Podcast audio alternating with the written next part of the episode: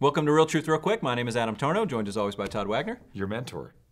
My mentor. That's exactly right. so good, because that's Hello, the question. friends. Hello, mentees. That's the question today. How can I find a mentor, I'm Todd? not your mentor, and I probably don't need to be yours. But should you have a mentor? You want to find a mentor, read Odysseus by Homer. Okay. You know why I say that? No. Why? Because that's who mentor is.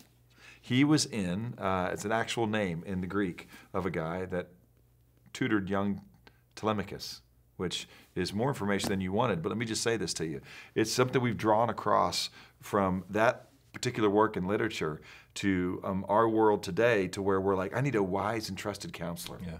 All right? And so I think it's really confusing. And, and, it, and it, frankly, um, it, it's something that's been abused. All right? I, I- think when someone comes up and says to me, I want to find a mentor, I just want to ask them why. And I mean, is there anything wrong with wanting a wise and trusted counselor? Of course not. Okay? But I just want to start with this.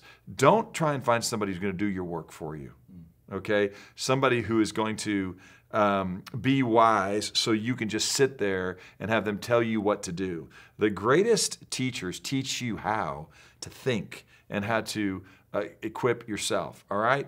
In fact, um, I'll say this all of us ought to be, hopefully, as we grow in our faith, a wise and trusted counselors to everybody that we meet and not just one individual. Okay, but there is kind of the classic verse that could maybe apply to mentorship, but I like the word discipleship more. Yep. Okay, uh, is these things which you've heard from me in the presence of watch this, many witnesses.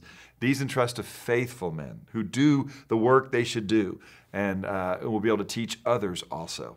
Okay, and um, and so I just think that sometimes when people are looking for a mentor, they're looking for somebody who's going to give them a shortcut. I also think sometimes uh, people are looking for a father figure, uh, or maybe they're looking uh, for somebody that will even tell them the questions they should be asking. Yep. And I would say all those are unhealthy reasons to have a mentor. God calls you to be a part of a family. Uh, that's what the church is. It's a community of saints, and not just to find one person that you can meet with in isolation. In fact, sometimes, well, the scripture says this: He who isolates himself, even with one other person, seeks his own desire, um, and he quarrels against all sound wisdom. We, we've talked a lot about counseling in here. And some people pay literally for a mentor, a wise person who will counsel them. And that's just not a great arrangement, okay, because of what happens there. I mean, please go listen to that. Seeking counsel is wise, but wise men seek the counsel of a multitude of people. And what they don't do is say, I want you to make and mark me as special and meet with me in a unique way. What you want to do is find somebody who's wise and you learn from them and you, you be thoughtful about the questions that you have um, that you believe that that person could serve you in. And then to honor that person's time in advance, you say, I'd like to meet with you. And here's specific things that I would love to hear your perspective on, and then even go further. I'll bring four or five people with me that I'm sharing life with, and we can hold each other accountable to the suggestions that you make, and we can multiply the use of your time. And one step further, uh, when I come, uh, we'll only come and we'll come for 30 minutes. And then when we're done, if you don't believe it's a valuable use of your time to keep pouring into us, we'll leave and we'll only stay if you invite us to stay. Okay?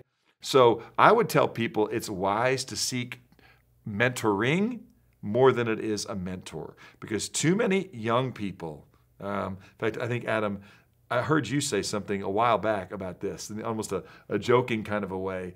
Uh, do you remember what you said about yeah, some people who. that a lot of times it's kind of what you're talking about. There, what do you mean when you say mentor? Sometimes you want somebody to help you process a decision. Yeah. Sometimes I think what we really want is somebody to sit there and ask us questions about our life and tell us how great we are. and tell us how great we are. Yeah. Right. Or that they're going to then make it their life goal to make us great. Yeah. Because that's what great mentors do. Great mentors don't make you great. Great mentors counsel you greatly. And I would tell you that seeking counsel in isolation is not a great idea. And asking somebody else to do the work for you isn't great. But I will say this is true. People that are really excellent and gifted in some areas, they want to share their wisdom with others. If, if they've written a book that you've heard something about. You don't want to go meet with that person so you can impress your friends that you made, uh, met with that person one on one. Read their book. Right? Let them mentor you through the, the resources that are already out there in the presence of many witnesses. If there's something in it that struck you or you were confused by, okay, don't even bother that guy yet. Ask three or four friends, what do you think they meant by that? Okay? And then if none of you know, maybe the five of you can say, hey, we got stuck on this. Could you bring some clarification to us? Or is there someplace else we can read that would sharpen us still more? So uh, I, I love the fact that people want to learn. We are to be disciples, which means a learner. But that doesn't mean I want to find one person who's going to be responsible for my learning.